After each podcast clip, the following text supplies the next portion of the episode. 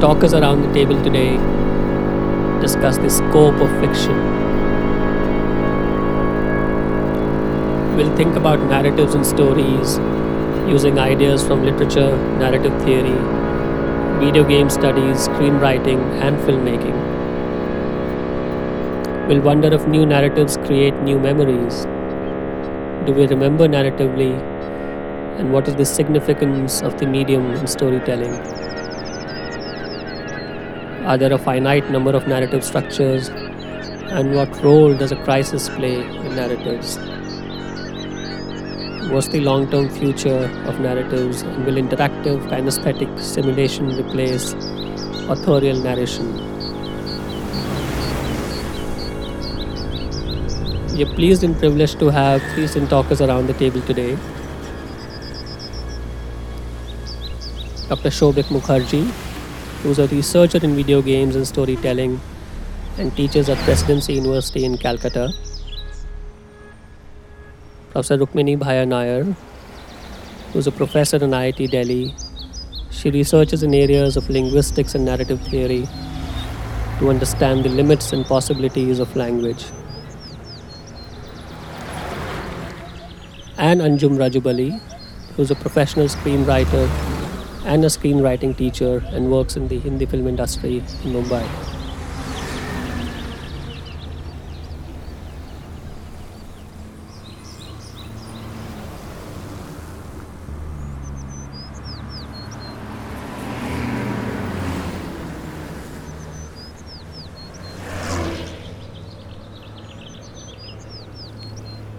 So, Rukmini, maybe we set the ball rolling with you uh, to start at a relatively simpler point and we'll go along and see where we land up. What is a narrative? Um, why don't we start at that basic point and we'll see where we land up? Yeah, I, I think it's. Uh, there are many ways to describe a narrative. Let's Mm-hmm. say we could think about uh, the structure of Mm-hmm. a narrative or the structure of a story, but I think it's quite important not to confuse fiction with narrative. Okay. So today's episode is, I understand, called the scope of fiction. That's right. But you know, the one of the things is that fiction we usually oppose to, let's say, fact or something like this. Right. But narrative covers both fiction and fact. Mm-hmm. So we are storytelling animals, as it were. We are narrative animals. And I think um, somebody like Daniel Dennett, who's a cognitive scientist, said human beings uh, extrude stories. They create stories just as birds build nests or beavers build dams. Human beings make stories, and hmm. those stories can be about real things hmm. and they can be about fictional objects. So, narrative and fiction are not synonymous terms. Mm-hmm. So, I think it's much easier to describe narrative structure than to describe fictions. So we can start by saying maybe uh, here I can put something provocative on the table. Instead of saying what is narrative, I could say what is the relationship of me to a narrative, of a self to a narrative. And Right. here you could take a position such as um, uh, we usually say uh, our stories, instead of saying uh, we make up our stories, we could say our stories make us up. They are what give us selfhood. and all the lines of different narratives, that different uh, information that we have coming to us every day, we are made up by those narrative lines, those story lines, some of which are facts, we believe are fa- uh, uh, fiction, and some of which are made up of fact. But we are the sum total of our stories. So we could say, Who am I? I am the sum total of my story. So that's one way of really answering the question, Who am I? by asking, What kind of fictional It's creature not am possible I? to answer that question without having a story. it's it's almost impossible because you remember yourself Right. through your the stories that you've told yourself like you may believe i'm the person who got on a plane from delhi and came today now that is a kind of causal chain a narrative chain and that leads to your beliefs about yourself And there's a link to the concept of memory. There is absolutely. I think that we are having this conversation. You know, um, Anjum and Souvik and I having this conversation with and you, and uh, here it's happening in the present, in a very now space. But if tomorrow I go back to Delhi and uh, somebody asks me, Well, what did you do in Bombay? I'm going to say, Well, I went to lunch and then we had this interesting conversation and then we went home. And even that if that's a boring story without a crisis we have put it into a causal memory sequence which i can retrieve. And you mm-hmm. can't do that by remembering things in the present. You hmm. create a past and you create a future for yourself hmm. through your narratives. And that's hmm. why i think i mean Souvik will say that it's to do with playing a game a conversational game among ourselves. Uh, anjum may say it's to do with the scripts we write for ourselves and the society. But overall each of us is constantly telling stories. And this is why i said uh, you know our stories make us up just as much as we make up our stories which might be called an anti-foundationalist position because it be, what does it mean? It means that you know i'm not this intentional self who is deciding to tell this story then to this person. I'm a persistent and constant storytelling animal that's Yeah. what I am. So I do this, and it's to do with memory, it's to do with thought. But whether storytelling is always fictional, that's a question which we need to discuss. Anju, what do you have to say to that? Do you think stories make us up? What is a script?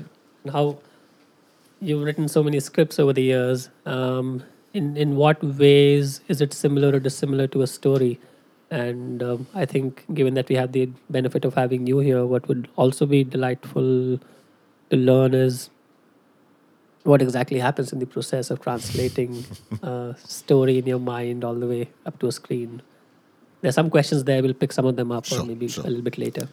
Yeah, it's I I actually uh, am sort of finding myself very stimulated by what Rukmini just said, and I just want to acknowledge that that she does. I mean it's very interesting way of looking at it that stories make, Make us us, up. up. So we are actually, if you look at it at a very basic level, then our experiences of life make us up. Yes, but the way in which we formulate that and convey those experiences to ourselves such that they sit in our memory in a certain sequence mm-hmm. and that i guess what she what she means by mm-hmm. narrative that when you sequence the experiences of life in That's such a way that they make mnemonic sense mm. to us Mnemonic sense. yeah, yeah. and yeah. so and they have a mnemonic sort of durability you know so that they continue to define us our sense of ourselves you know as we have developed. Story i guess is a further formulation of that where i think it's also an attempt to make sense out hmm. of life. It's an attempt to sort of locate some meaning in life because that's what story does. I mean it's it's it's, it's said Sometimes a story makes more sense than reality. Of course, but the story is meant to do that. I mean, a story, even a story which is derived from reality, mm-hmm. is actually one which takes out those. I mean, like as Hitchcock says, a story is life with all the boring parts taken out. so that's putting it in study humorously. But here you're saying that you give it a certain causal chain reaction. That's Again, the word which That's taking from you, so that this happened as a result of which that happened. I mean, I think it was Hitchcock who said that a narrative. is- It's put very simplistically, but he said a narrative is the king died, and, then the, queen, died. I think Forster said that. For, E.M. perhaps, Forster. sorry, yeah. First. And he said an, a story is the king died, and as, as a result of the grief that she felt, the queen died. So there's a causal sort of connection which is being given there. And this causality, I guess, is also what helps to make sense out of like, like why do things happen? Why do I get angry? Why is it that two people who were so desperately in It's a process of sense making almost. Yes, This- it's a hmm. process also because life itself is so confounding. I mean, human beings are such a bundle of contradictions. I mean, it bears repetitions that we are constantly being, you know, bewildered by our own choices, our own actions, our own feelings. So, Anu, when you sit down and write a story, I'm sure it's not as straightforward as that. How does it go? Um,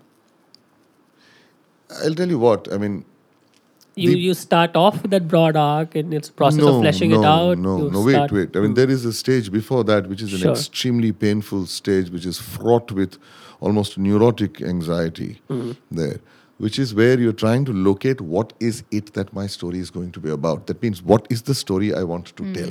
I sit down and I feel I want to tell a story. About what? about what? Yeah, because the thing also is here that the whatever it is that I seek as the pivot, I have to be so deeply interested and attached to it that it has to last me about eight months to a year at a very minimum if I'm going to write a script on it. I need to remain interested in that. That means I ought to really be For your engaged. own sake. For your own sake. For my own sake. Yes. And therefore, it has to have that kind of value, story value to it, which will make a whole script with all those, you know, millions of rupees which are going to be invested on it, etc.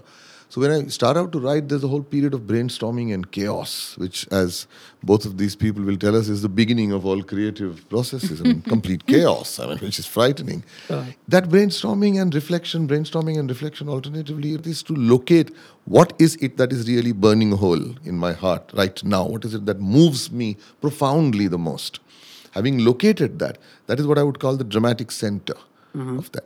Now, the whole process of firstly making a story is to be able to elaborate on that, to be able to poke and pull and kick it around, hold it to sunlight, to see what kind of situations begin to emerge. Is it just work that. thereafter after you locate, located that dramatic center? Is it just what? Is it just work? Is it just a process of executing the remaining No, stuff? at each stage there is a discovery. So you're actually what you're doing is you're uh, dwelling on it such that you begin to unpeel the layers. Mm. You know, like I'm like unpeeling an onion stuff. is a very good way of putting it, or any fruit, or because there is hidden discovery. Mm-hmm. The the story makes sense when through the dramatic device you are able to unpeel the external layers to discover hidden truths. And do you worry whether this story is memorable? Whether others eh, might. No, I'll tell you why. Because I, when I say others, I am also part of others. So if it is appealing to me at a very deep level, and I'm not, I haven't come from Mars. I mean, I live in this society, I live in this world.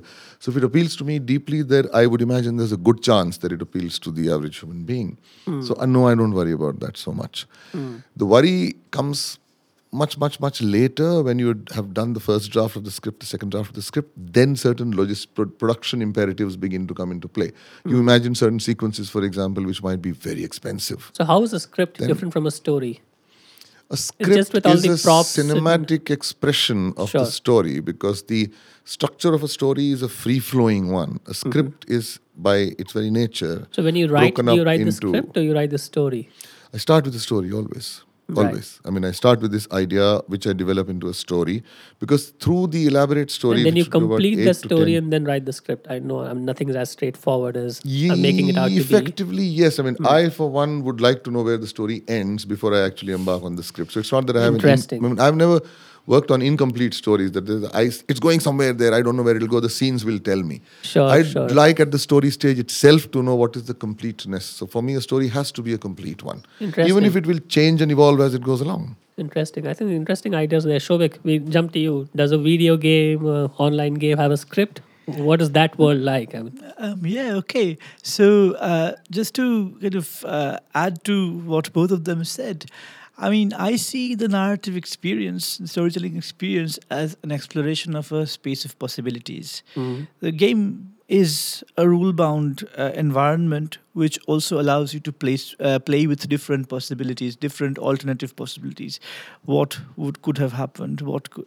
And here, here there is a story which can be played and replayed. Right, a story which doesn't have to end in any one way. Yeah. So you can reload and replay the story.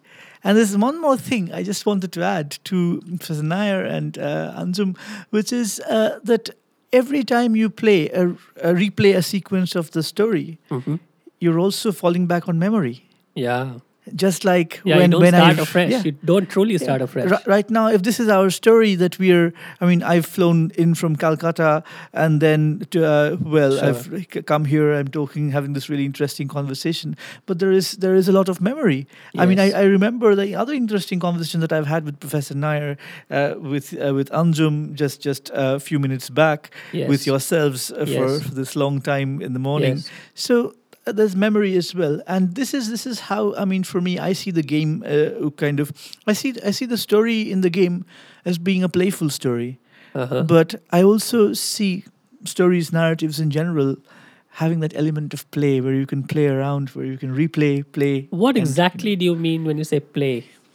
I mean, uh, Just to make sure we're getting the nuance right. when you say play, yeah. So when I say play, I mean that there is there is obviously a um, kind of a level of freedom to explore possibilities, Uh-huh. right? That possibility space where you're not constrained to kind of just stick to one kind of understanding of meaning that this is the meaning the Mm. meaning as it were there are so many possibilities and that that is what i mean when i say play right? so it's kind of that free form ex- experience of May I the. ask Uh, something? Yeah, uh.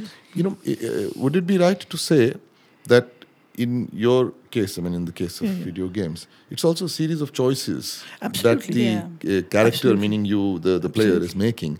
And therefore, if it is thing, something which has an aim of reaching a certain successful completion, and if wrong choices lead you off, then that is what sticks in your memory, and then you don't make those choices and you go on. Absolutely. So, which is very similar to also what we try to do in scripts. I mean, this the plot progresses because of the choices that the Exactly. character But But in a makes. game, you're a Exactly. part of the game. Yes, in the game, So you you're a- also you're the a- author. You're the of- object and the You- subject. You're the author. You're the, you're the, you're the, you're the player, the author at the same time, the object, and the, su- and you're you're actually effectively writing and rewriting many of these scripts. Possibly, you're actually okay. There might be one scripted narrative which will lead you from uh, you know stage A to stage D, but there are all these other possibilities that can exist, and there is in, incompleteness is also a valid possibility yeah, in the game. I, can I jump Please, in there please, a little please. bit? Which is one thing that I have always thought is, you know, Anjum talked about ending a, hmm. a play or a story and how important it is for us as hmm. writers to have the A ending that, in yeah. view. But I often think uh, in, in relation to the greatest crisis in our lives, which is death. So we don't know when it's going to come, and so our lives are more like a television play, which goes from episode to episode, and we don't know the serial, like a television serial, but not like a Greek tragedy where you already know the end. So you have these two models of life, as it were, which are paid, played out in fictional forms. One would be this television serial model where we go from episode to episode, always drawing on memory and various uh, inputs. And the other is where we imagine the end of a life and our own lives, which is impossible to do. So that we do fictionally. To self create our deaths. That we can only do fictionally because we could never we can do it uh, uh, we can only do it hypothetically. So i would think of fiction as essentially a form one way i would think of fiction as opposed to story is that it is a thought experiment. Uh-huh. it is really testing out possibilities that space of possibilities and our ability to imagine different scenarios for our own deaths, which we can never live through and come out at the other end, is this fictional possibility. So, you know, narrative has a structure, causality, a beginning and middle and an end, and the end is hard to imagine. Yeah. Fictions enable us to by creating several possibilities to actually uh, imagine what could happen. So, this is what Aristotle said not what does happen, but which could or ought to happen. Yeah. So, Necessary there and is a moral uh, uh, twang there, there's a moral energy there as well. Yeah. So, you know, a lot of stories, you know, are stories. People want to know the good, well formed story. What is the moral of the story? Right. I mean, so the moral of the story is so critical. And as social beings, we are, in a way, we say, why do we have to produce a moral? But at the other hand, stories end with these generalizations or imply, even if they do not state, the goals of moral goals of life. And I really like a comment on whether this element of a coda, a moral coda, is essential to our sense of a satisfying In a story. video game, do you need a coda? do you need that? Returning the narrative time to the present. Um, I will. I'll start with the issue of death. Yeah. Um, so Aristotle says that uh, a plot is about desis and lusis tying and untying. Hmm. Yeah. So with video games, it is about dying and undying. if I might be allowed. Yeah, if to you die, you can go over and start you- again. You, can die and you then you go back to the can previous level. rejuvenate. You can start Exactly. again. So this is instead of a sense of an ending, it is again, excuse the other pun, an absence of an ending. Yeah. Absence of an ending, in which is what happens with Right. the idea of the narrative in the game. And ju- as Anjum and uh, Professor Nair just pointed out, uh, uh, I mean, when they were talking about the game, it's about choices. It's also about giving you the hands-on experience that you are writing. You are you are writing the story which is happening to you, right?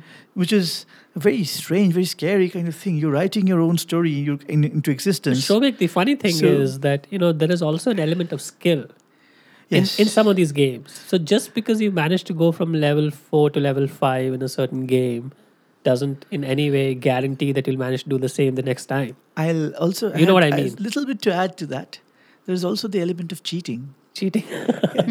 in a game you can cheat on your story you can you can cheat uh, you have cheat codes and things like that you you have different ways of kind of bypassing the Getting the the- scripted uh, story That's the program interesting. So why why does one do that at all? I mean, we are all reasonably sensible human beings. Why would one go through such pains to get to the other side of a fictional world? isn't it kind of the exploration of the possibility space that is that is No, but- the interesting part i mean But the- why what, cheat your way through a fictional thing? Can, what uh, happens if i or, or what happens it's in curiosity. Yes of course i mean and it's also kind of it's so sorry uh, no, no, yeah, go ahead. I was just saying, yes, curiosity, of course. What happens next? I mean, what, like in a detective story, what happens after? And for example, this is my story. I my story is going to be incomplete. What was Anjum's story? What was the one that he intended? Let's have a let's. How can I That's make it different, or how can I engage with it, or how can I just experience it as it is? That's perhaps my take on this. Do you do you think that uh, you know f- lying, which uh, or cheating your way to get to a thing, is as fundamental uh, and link? It's a related ability to making fictions because what we study in Yeah. uh, in cognition is that every um, human child has told their first lie by age four or five. every human child. Now you would think, why? Why is that, Rukmini? Tell And, us. Yes, so it's it's important because it's related, in my view, to telling stories is also a form of lying. It's a socially legitimate form of lying. We permit it. We think it's good because of the moral t- angle or what other reasons as well. But lying to get to a goal intentional lying is bad, but both are forms of imagining an alternative to what the possibilities you're given. And that imagination of alternative possibilities is the, you know, the relationship of lying to storytelling. So stories are typically lies. They didn't happen, which brings me to a very, you know, this is something I really want to know. I ask myself the question, like, you know, why do people tell stories? It's, you know, if you want to convey information, this is not the best way of doing so. And yet, storytelling, fiction, is a discourse universal. You find it Yes. across society. Are there cultures with without so are stories? there cultures without stories? So far, we have not been able to find cultures which don't have forms of, uh, you know, uh, no, which do not have storytelling. They may not have universities, they may not have script writing schools, but they will have storytelling with recursion uh, as a structural property, and this has been found across human languages. And I think, and this is what Why I want to ask. So I want to ask Anjum this. See, you know, when we listen to, when we watch one of your films on screen or read a story, here our pulse rates are going up. Our mouths are open, our eyes are fixed. We have all the reactions that we have in situations of actual danger. Yeah. actual falling in love. You know, we are weeping because somebody on the screen is suffering. And I think to myself, well, this is odd because it's false. And we know it's false. And we've gone in there for Suspension this false experience. yeah. But we are having the physiological reactions It's real. that The are reaction, real. yeah. So my question was, how come we know of we have we are dealing with a set of things we know are false, but we are having physiological relation reactions which are real. And my answer to this was in my research Sure. Is that you this is evolutionarily privileged because you if you actually started climbing mountains and falling in love to gain that experience the human species would be in quite a lot of danger because they would they would actually have to have the experience in order to know what it is. But storytelling is like flight simul like a flight simulator. Yeah. you can get 80% of that empathetic emotional experience And- through words.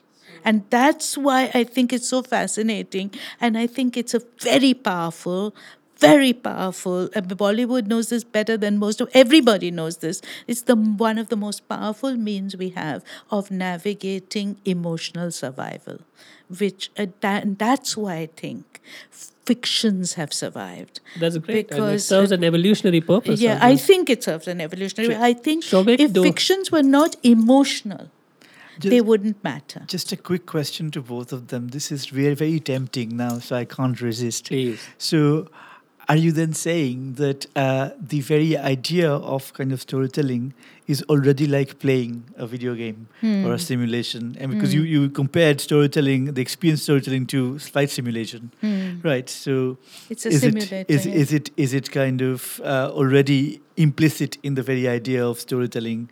Uh, the I- idea of kind of being able to With similar of it, experience, but yes, not the real risk or whatever. Well, yeah. So no real risk and lot of reward. Yeah. So it's evolutionarily interesting. Tha- and that's my thesis anyway, that you would have to have these forms. Now, what I want to know is can you tell a Bollywood story and have a successful story without gut ruptures? You know, uh, without things that are really um, moving you. Can you have a purely intellectual story? Yes. Anjum, over to you. The, see, the purpose of a story, What's the role of emotion in your therefore the purpose stories? of uh, a film, is not to sort of stimulate your intellect or to give you sort of challenging information which will you know stimulate your brain cells. It's about imparting a relevant experience and i am putting an emphasis on the word relevant. That whatever is being transacted on the screen whatever drama that is unfolding on the screens through those characters there has to be relevant somewhere at some deep It- level It has to resonate Resonate. with that and that happens when you were asking okay why is it that we feel the experience even though it's false i mean we're sitting in a theater And you there is know no it's false. ghost there is no killer there, and yet we are mm-hmm. scared i mean mm-hmm. uh, you know Yeah. we're sort Exactly. of yeah shivering with fear but that's also because of character identification. I mean the whole hmm. transaction is because suspension of disbelief hmm. which happens which is why the setting of a theater is dark where all your other sensory distractions stimulus etc is all hmm. cut out which is why film is written Yes. for that experience. And thereby the identification with the character right in the beginning of the film you will notice the way the character is introduced his vulnerability and every character will have a certain vulnerability including a superman or a spider-man which is what allows the audience to identify with that the humanness of that then whatever the character experiences you experience which is the technique that we use That's actually yeah. to set up a story by involving the character uh, by involving the audience into the world of the story and into the mind of the character But That- you tell me one thing. So there's this paradox which is always posed, which is you the fellow is about to drink poison on the stage. Yeah. Okay, so you are identified with that character and you're thinking, is he going to? But you don't jump up on the stage, even though you've identified with him full stage and knocked the wine glass out of his hand. no, no, so here there is a wall. And what is that wall? Yeah, but it's not a paradox. I mean, there is a certain nature. I mean, the whole nature of the engagement is by you being an audience member, not by you being a participant in that. So it's not that your disbelief extends to such an So extent that, where you feel that I can go and tear. The, I mean, there it has happened. I mean, initial stages when they brought the Lumiere brothers brought their uh, but, uh, yeah the yeah, train wanted event. you to People talk ran They about all that. ran out of the way. That time they actually believed it's coming out. They but now we've it's evolved happening. enough to understand that the medium has the its negative limitations. capability kind but of in terms stays. of You the know em- it's real and unreal at the but in same terms time. of the emotional impact, it is. I mean, this what you actually pointed out is what Hitchcock uses. Yes. Okay, as suspense. Yes. Okay, it's suspense where the audience knows. Okay, there is a bomb ticking away. So you're desperately screaming in your mind, get out of the train, get out of the train because the bomb's going to go off, but you know that you can't help it and you will have to go through with that. And this is what we play around with. That we, is the bo- boundary. That's what I want. No, but we also anticipate your tension. Hmm. We anticipate at which point your tension will reach breaking point where it becomes unbearable, and that is when the resolution, either tragic or uh, happy, comes about. So it's also calibrated. Calibrate. Yeah. Uh-huh. Yes. And Keeping in mind, see, th- therefore, just to take this point further, that when you're writing, you're not merely writing. When I'm writing a script, it's not merely for self expression or the satisfaction of having expressed something so nicely and Sure. It's also the viewer writer dynamic. I'm writing and receiving at the same time as a viewer. Loop. So it's like I'm testing it out. That this is where I, and there are many times that I read a script of mine. I know it's fiction. I have tears in my eyes. When you forget the audience. Hmm. I mean, it appears foolish. My mother thought this was the most foolish thing. She said, You know it, this is false. You wrote it yourself. and yet you are saying that you are Tears. so moved You to have tears. I used to.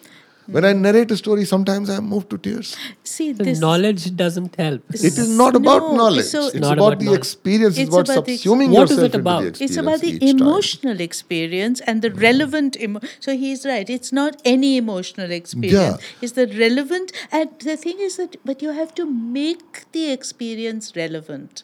As That is well. why Rukmini, so many films get rejected. So many films are rejected by the very audience for which they have been designed and made because the experience is no longer relevant. It doesn't resonate with them. And it's not merely the content, it's also the form of expression becomes in scripts very important. The structure uh, and the way in which the story unfolds. It might be the best story in the world. If it is badly told, you have a flop film But on your hands. And the history of Indian cinema is replete with thousands Tell me, why of don't we change tracks just a little bit? And I mean, we, we've spoken about stories a little bit. How many types of narratives are there? How many structures are there? I mean, it, is it infinite? It doesn't sound right. no. It seems like there are four or five superstructures, or maybe five or ten, whatever that number is. Yeah. And they seem to be going around and they seem to work time and again with some tweaks thrown in. What do you have to say to that? You know, that? Rukmini, you heard of uh, Georges Polti? Yeah, yeah, uh, Georges, Georges Polti. Polti. He, Huh. I think, in somewhere in the uh, early, uh, in the first half of the 20th century, Sure.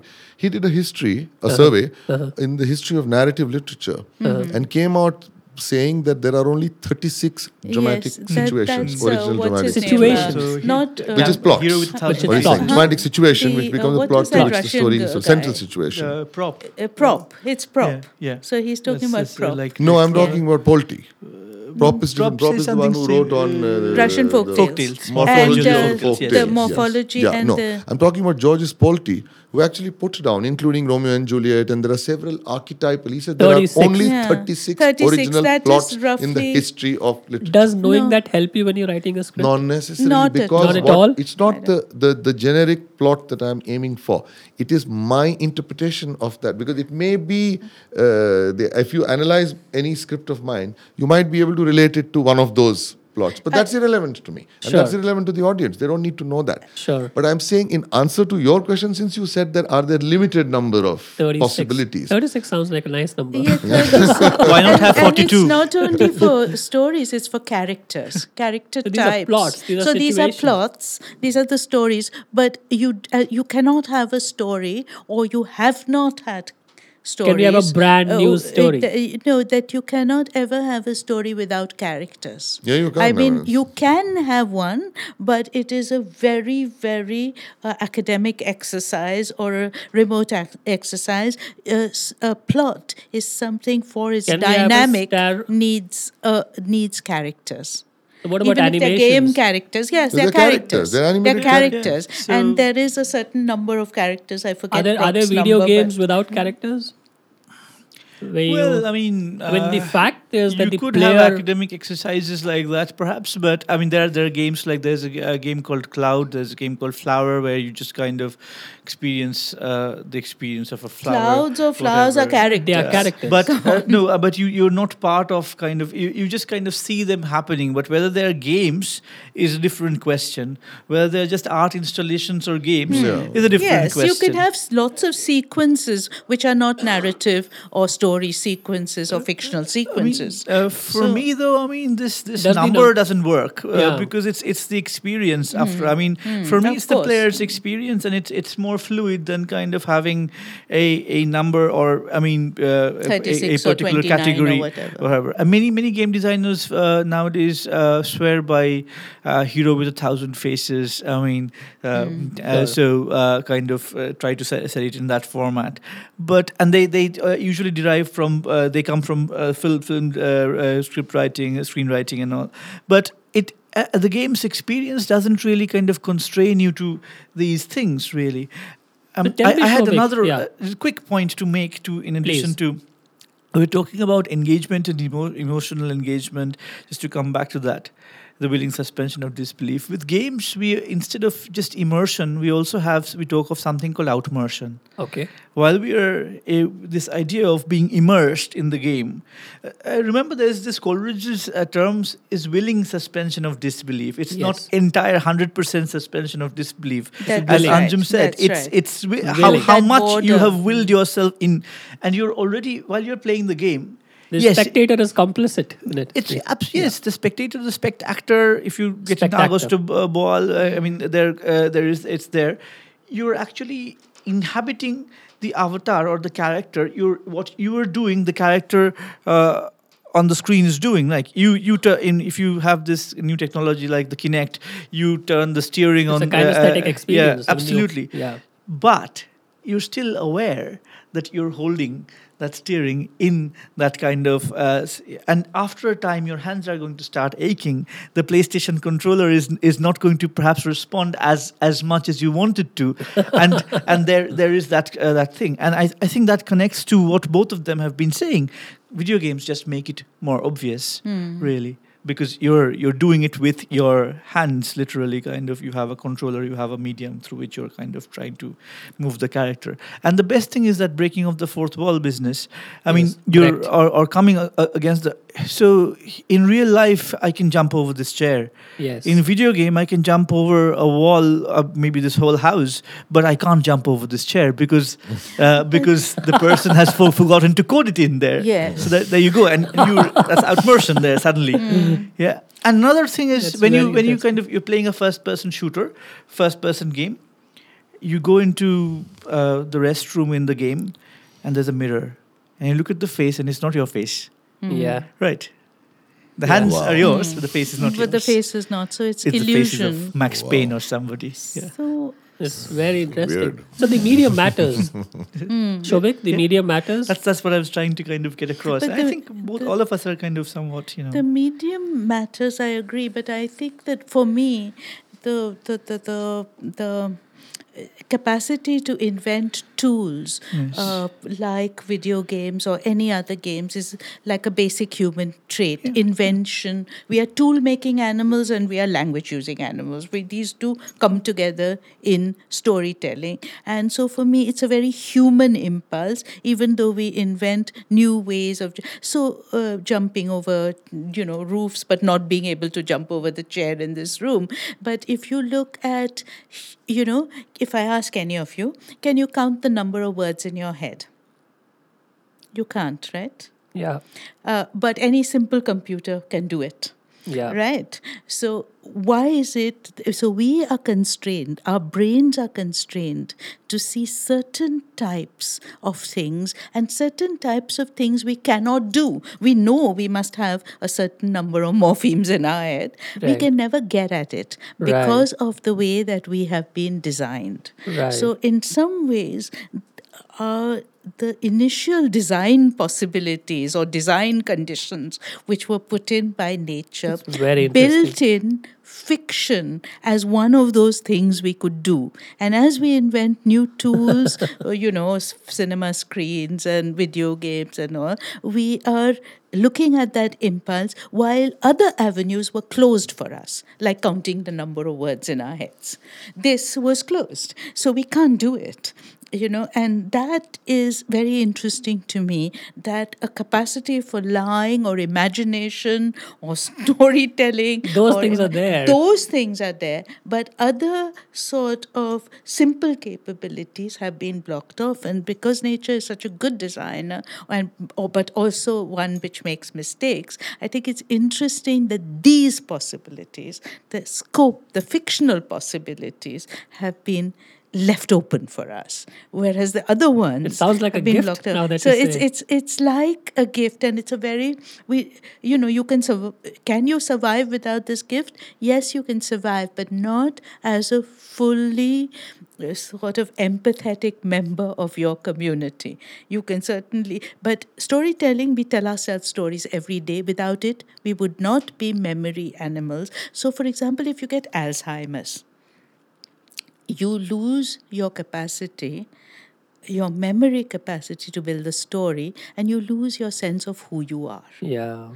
And And you believe they are inextricably linked. yes, so I think that they could be hmm. linked. That you, when you stop telling yourself these everyday stories about I did this, etc., you can't tell it because your brain is not allowing you to do it. You lose a sense of who you are, essentially, you know, as a member of your society. And same with very young babies Yes. Until they have the language and the thing, they don't have, they have now time, but not past, present, and future time. And I think narrative gives us this So both identity time. and time Identity, time, Why- memory, emotion. So hmm. they are knotted together in fiction. And hmm. that's why it is so critical. What I want to ask is now, look, caste, huh?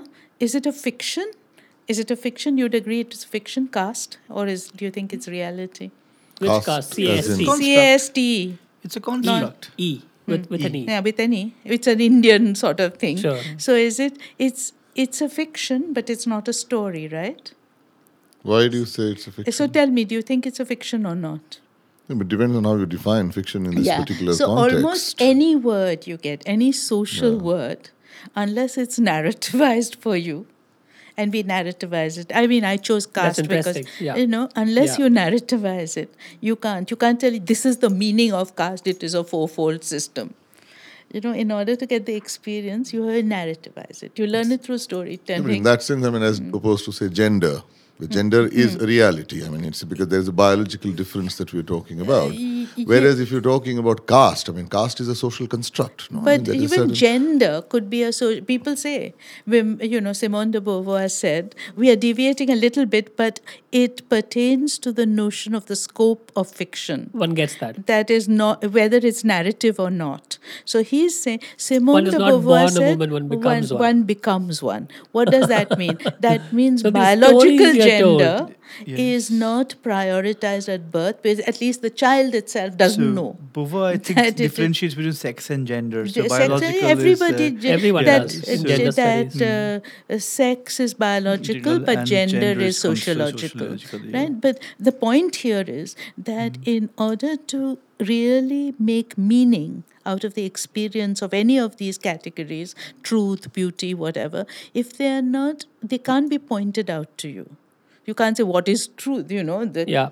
so if narrativizing them gives us the social making them into fictions Interesting. and then telling the story around them. So, caste, you know, you know, Eklavya or whatever it is, the hundreds of them, and do there, don't do this, do. So, I think in some ways, social reality is most fictionalized. I mean, when I say reality, it's reality, but it's the most fictionalized set of categories that It's we seem interesting. to It's have interesting how one can think you know about that it in terms of maybe of. we shouldn't so i'm not sure you know that we have everything is fiction practically Yep.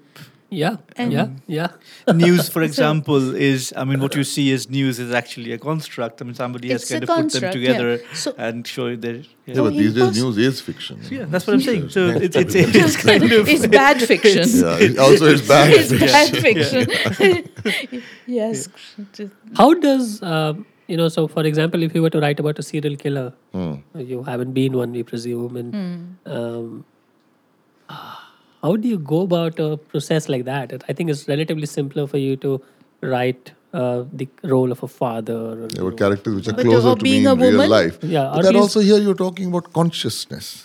yeah, And creativity doesn't necessarily emerge from consciousness. In that sense, to put it very crudely, I'd say that there's a serial killer inside of me, which means what goes what goes into the serial killer. I mean, th- this propensity for violence, this sort of unending anger, if, if that is his motivation, or jealousy, or whatever it is, those feelings because of which he's doing that, they all reside inside of us. It's just that a lot of them are repressed, a lot of them are denied, not acknowledged, etc.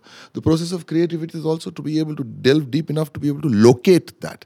yeah, You see, you I'm writing a Gabbar Singh. yeah. Okay, those two, Salim Javed wrote a Gabbar Singh. I mean, one of the most evil, most the unscrupulous villains that we have seen. But Yeah. the point is that that component resides in us. Yeah. if you go by the psychoanalytical construct, for example, it is the capacity for for violence and evil and lust and greed and you know all are, are is is innate in the human mind. The point is in the process of writing, the person has to be able to discover that. So you identify with that, which means in my imagination, I am able to feel that. You know, one of the most difficult scenes, challenges I threw my way was just as a challenge, completely out of context. It wasn't part of a script. Sure. Is that Outlook, or India, I think it was Outlook, had carried that picture during the Gujarat carnage on the cover of that man Sure. with that band. Yes, Sure. of course. We all with remember. Trishul it. and with a Sure. sword. And I looked into his eyes and I was completely mesmerized because the kind of excitement which Yes. was there, Yes. because of the power of the violence that he could unleash. And I said, I am going to write a scene with this character in mind, actually inflicting that violence. And in my mind, I have to identify with that. That means I have to write it with conviction. It was difficult, but I could do it. I found in myself that in my imagination, I could actually feel that excitement. I am not like that, I will say, because I am considered a civilized person. Sure. So therefore, but the point is, all of us. You could tap into that. Yes, Hitler wasn't didn't come from Mars. Yeah. I mean, the others, you know, who we find all these sort of violent fundamentalists, they're all human beings with the same kind of DNA and mentality that we have, except that we don't act on that. And it is not that we don't. Fe- many times we feel that. Many times you feel like inflicting violence. So, Anjum, So this tells you that there are infinite characters. Since you were asking also about resonance and how do you feel that, so there is something in you which can identify with that. I can write from a point of view of a child molester, and you will be feeling extreme empathy and compassion for that person with a certain understanding. And I don't mean forgiveness or justification or any But of the mor- moral thing, but an Understanding. which Yes. means you will be able to feel what he is feeling, and it will make you severely uncomfortable because it is there in you to be able to identify with that. That's what I'm saying. Then stories remain unending. Tell me, you know, I, as you talk about it, it sounds like a deeply personal process. Even this process of writing a script or a story. Can you collaborate on one? Can you write a script with three other people? It's With two other people? I mean, I have written. I mean, half the scripts that I have done, I've been written independently, and half have been written in collaboration with the director. It's very, very arduous and uh, sometimes very torturous process because to be able to match that, as you said, it's deeply personal. Something is coming out from within myself. It contains my personal emotion, maybe attached to some forgotten memory. You know, my own narrative, which is uh, I'm trying to give shape to it. Script the writers must be very interesting people, Anjum. By well, large. human, All writers. human All beings, writers. human beings are very interesting people. Human beings are very interesting people. Yeah, so it is difficult. How And are how in are rare video games cases written? does that collaboration? How are video work? games I, written? I'm going to come back to the space of possibilities that I described. Okay. I think what Anjum is describing is something similar. You are looking at a space of possibilities oh, that you can explore. Think of me playing as Lara Croft, a really buxom lady, and you can see uh, in third person view. Yeah. And I know that it's not me. Yeah. But it's it's sometimes in, in the beginning it used to jar. I mean, I, it was difficult to kind of even think that I would walk like that Yeah. because it's kind of uh, really emphasized and kind of uh, so. But you can identify with that character. You can want to do certain things that this character does. Yeah. And I will also give you this example, uh, which I spoke about earlier in this uh, video game, where you play as a CIA operative who infiltrated this Russian mafia. But as part of the mafia, you are supposed to go into a Russian airport and shoot civilians. Yeah. So you just go and shoot civilians at random, wantonly, and that experience is extremely, extremely disturbing. It is? But it's It ex- is? for me, it is. It's designed to be for, for some people it isn't. If you look at the youtube video and the comments they they really identify it with a different way. Just as that man i mean if if somebody like that man had written that story he would have thought it was normal. Right so for me it was disturbing because i come from a different kind of uh, mental makeup perhaps. So you see it is possible though It sounds for- like it's a great tool for psychological testing. Well, I'm, I'm, I'm, Well, it's been used. It's it been is- used it for uh, uh, used. for for these things, and for me, it is this exploration of possibilities that the video game also allows you to do, and it, it's very similar to the other medium that we are to- media that we are talking about here. Are are mostly all the games first person games now? No, there there are Because oh, it's interesting you make this point about first person and third person a couple of Yes. Uh, times. there, there are first person, third person. There are also real-time strategy games where you're actually kind of playing with entire armies. So you actually you populate the hmm. minds of different little people. You're, you're like the god almost. You're the You god of the game. I also wanted to say something Yes. else in in uh, answer in kind of in response to the question about collaboration. Yes. Sometimes you play games with other people, yes. right? Multiplayer games. MMORPGs. Yeah. yeah, or or just yeah, Even uh, otherwise, yeah, even uh, otherwise. multiplayer games. Yeah. So if I play a game with you where I'm uh, kind of interacting with the same story, Yeah. my space of possibilities is limited. Right, it's not the same as a single player game where I'm just doing because I, I'm looking at it in, in terms of possibility spaces. Yes. My space of possibilities is limited by what the direct, uh, what what your collaborator is trying to kind of do because we are having to come to an agreement to kind of write that story. That's that's cre- the screen uh, uh, play that you're writing. That's Similarly, interesting. uh, I'm just kind of drawing an analogy here with games. It's just so, so obvious.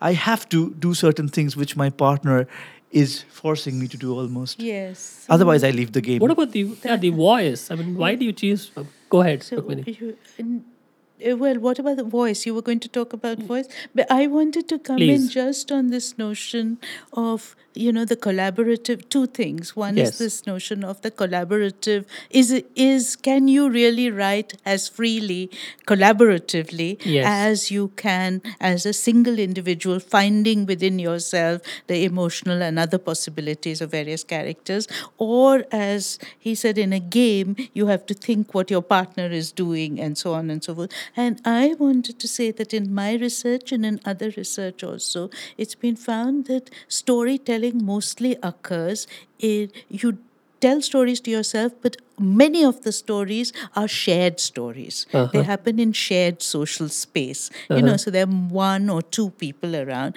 And in those stories, what you find is a story typically has about six structural parts, you know. Okay. There is a uh, there's an abstract, then there is a complicating action, then there is Sure. a climax, etc., the coda. resolution, coda, etc. Now, what we found is interestingly that in ordinary conversations, the many of the parts of the story are not done by the main storyteller, but are actually done by the listener.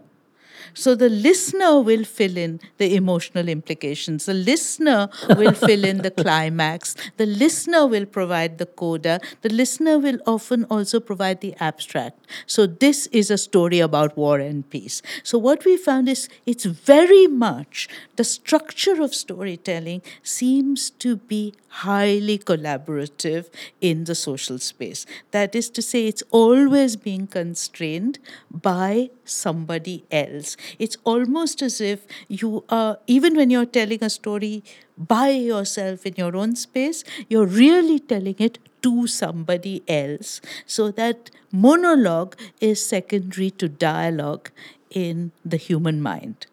So you tell yourself, uh, you know, the story is a dialogical thing, although we think of it as a sequential thing.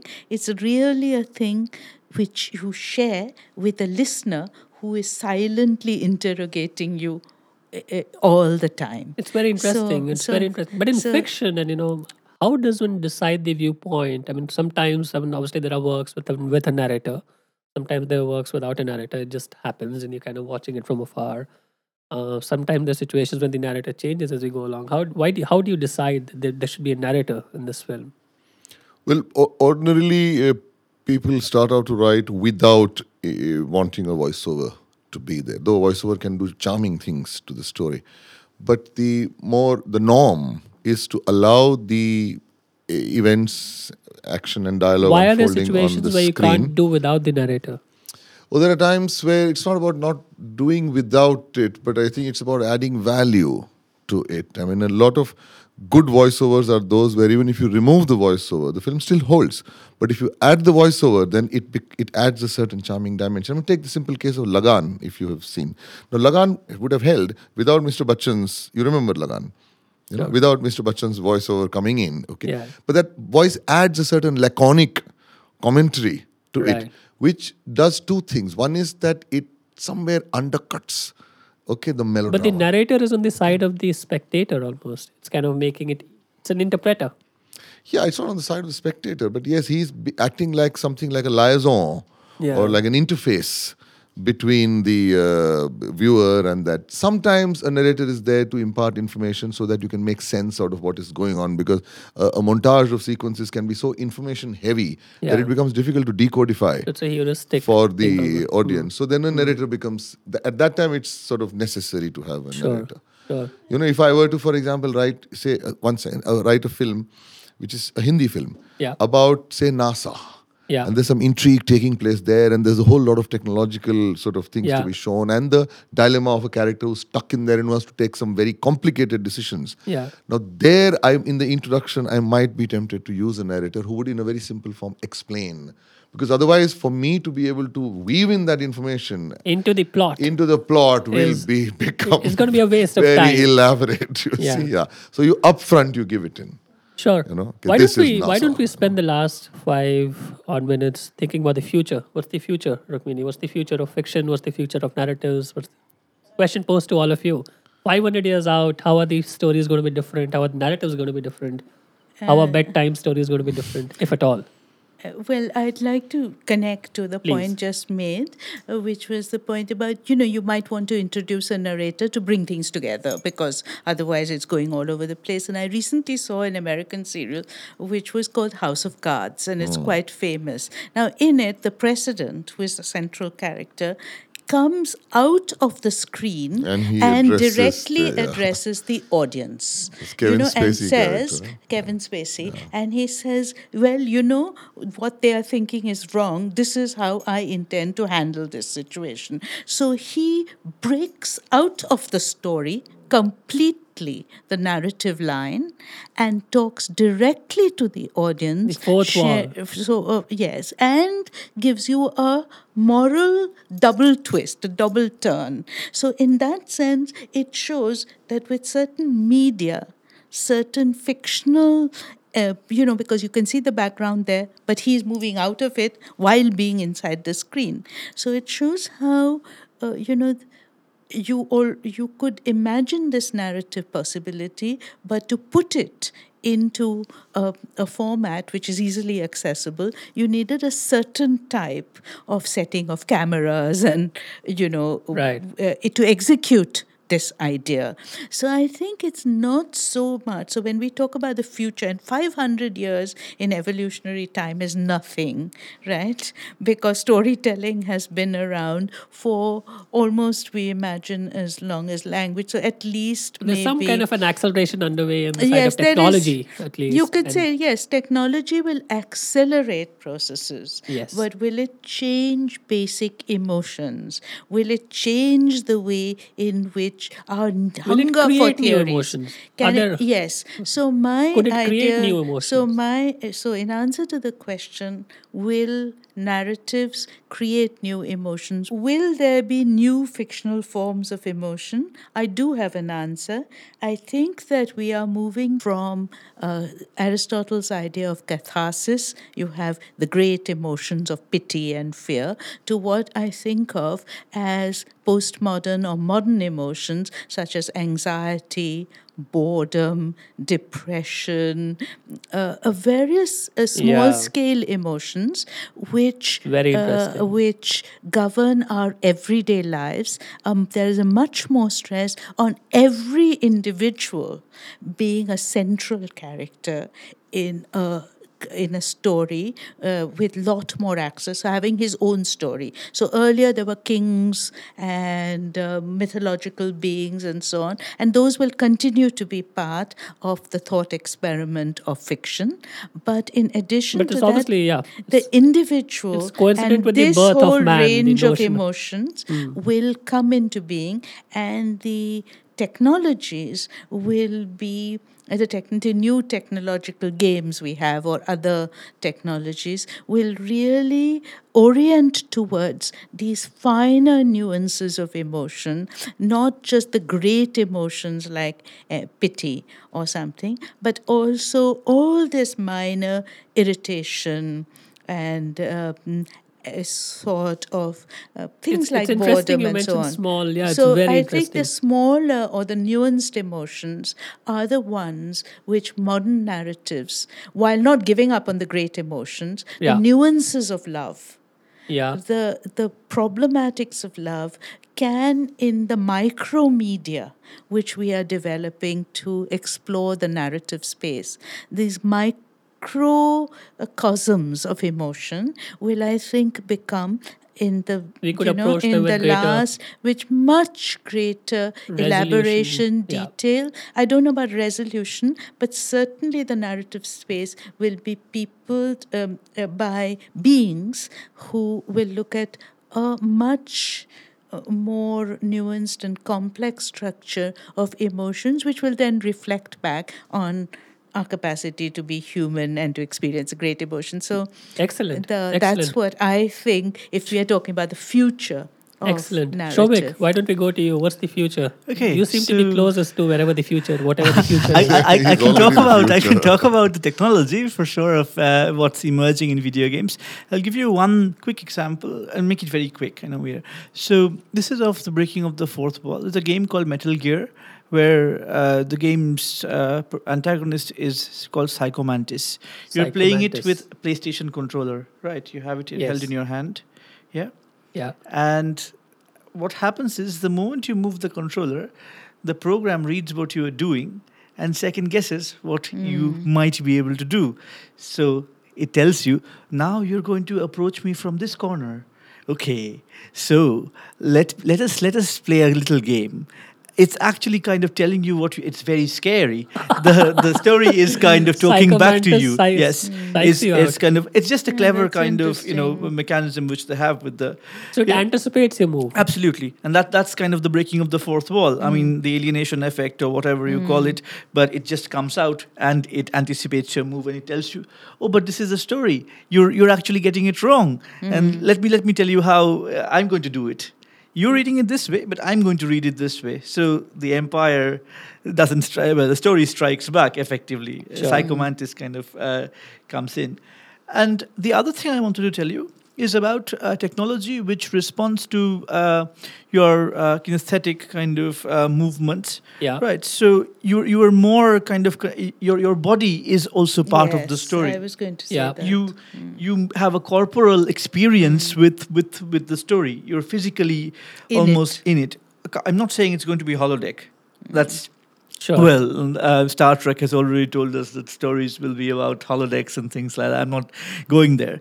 But certainly, I, I, I totally agree with Professor Nair about uh, emotions, about the minutiae of emotions, and what I'd call the affect, the prolonged affect. stage of, I mean, even waiting and kind of, you know, trying to formulate those emotions is going to be, uh, uh, is already, and it's, the is going to be narrative even more. universe is going to Yes. challenge. That's yeah. very interesting. Yeah. That's very So interesting. that's Anjum, my- what's the future? What are the Hindi films of 2200 going to be like? They could be the same. We could have Yeah, I'm like a saying in remake terms of, of, stories, uh, I I feel so. Stories come from human beings. They also come in trying to sort of piece together the components of our nature, and that nature hasn't changed. I mean, if you look at the oldest documented myth, Gilgamesh, 15,000 BC. I mean, it's still about those same dilemmas which we face today. Yeah, I it's mean, not long in greed, and we're talking time. Hmm. about you know lust and good and evil, and so those fundamental battles, okay, will continue to dog human beings and will continue to be reflected in stories. But the form of expression and the techniques and the devices which are used, like she mentioned about uh, Kevin Spacey's character addressing the audience directly. So those departures, I feel, yes, might certainly. But are you going to space. explore smaller emotions? Some of that. See, smaller to... emotions, in the sense, the, at the base of the smaller emotion is a larger uh, sort of you know concern which does reside. Now, the expressions and what she's talking about is also culturally dependent. I mean, so they, given That's the as true. lifestyle evolves, as it changes, so there are experience of those emotions. Like she said, anxiety is a norm. Yes, of course. Now the anxiety is also there might be a particularity to that anxiety. The way if you're talking about urban life, and if a film is aimed at that, so it essentially caters to what is it that is dogging a particular audience, so to say, but a constituents for which the film is made, and the stories try to reflect Anjum that. will end with one last question and we're almost done. Are there films you watch which you relate to as a spectator but you just couldn't have written? Oh, many! My God, Why is that? because Human films. Not as yeah, as a viewer, my capacity for engaging with stories is much much vaster than it is uh, than it is than your my talent to- as a writer than my creative capacity. So animation films, for example, comedy. I mean, I, I I feel I can't write a comedy, but I enjoy comedy enormously. So that, of course, I mean that's an, that's I have an infinite capacity for appreciation and engagement with stories, but my limited capacity as a writer. Terrific. Strangely Terrific. enough, uh, there are very few comedies in video games. Very few funny Yeah. video Why, games. why aren't, Maybe that should be why the future. I, I, I think well, Yeah, I, Why I, you aren't never video know. games Have a- funny? Um, I, I, I don't know of. Uh, I mean, there are certain places in video games, certain sections which might be There funny. There might be comical turns here The- and there, yes, but why but- don't we have a video game we just keep laughing out loud on? because uh, it's maybe what Anjum is just kind of addressing. I mean, perhaps perhaps that register is more difficult to kind of you know. it's- the Correct. self-reflexive Yes. nature requires two levels of cognition Exactly. and uh, if you, in a video game you have to take quick decisions all the time so you can't No, but it could be a different video game. But- why don't is the f- And there might be But- slapstick no involved. there could and be there could be Ah. but it will take away from I think uh, comedy has to do with the unexpected, and if you're doing something, it's not expected. But video games also have the unexpected, yes, quite a bit have of the quite a lot unexpected. of unexpected But uh, you have to then self, as she's saying, self-reflexively understand. and, uh, Self-reflexivity is not the permitted beyond a point in a video game. O- only though in some dialogues build- or things you like could that, Build, yeah. You could build it. Yeah. The question is to what it, uh, at what point it would Exactly. break. You know, I once asked the comedian David Lodge. You know, David Lodge, the Yes. writer, Nice Yeah. Places, and so on. You know, you make these rib, uh, mm, you know, cracking Yeah. novels. So, do you ever laugh uh, when you write your own novels? Because you know we have the tickle reflex. That's Uh-huh. Yes. a bodily reflex. Yes, You can't tickle yourself. Correct. And laugh. But you can tickle others. So I said, Do you have this reflex in writing? And he said, You know, I never laugh when I write comedies. It is only, po- so it's very serious. And if I laughed, it would ruin the comedy. So I think there's something like that in the video game. While you're doing it, you can't afford to be self reflexive. Thank you. I think it's a great note. That's a great note to end this on, and we look forward to having all of you soon again. Thank you. Really appreciate it. Thank you. Thank you very much. Okay, thank you. That was wonderful.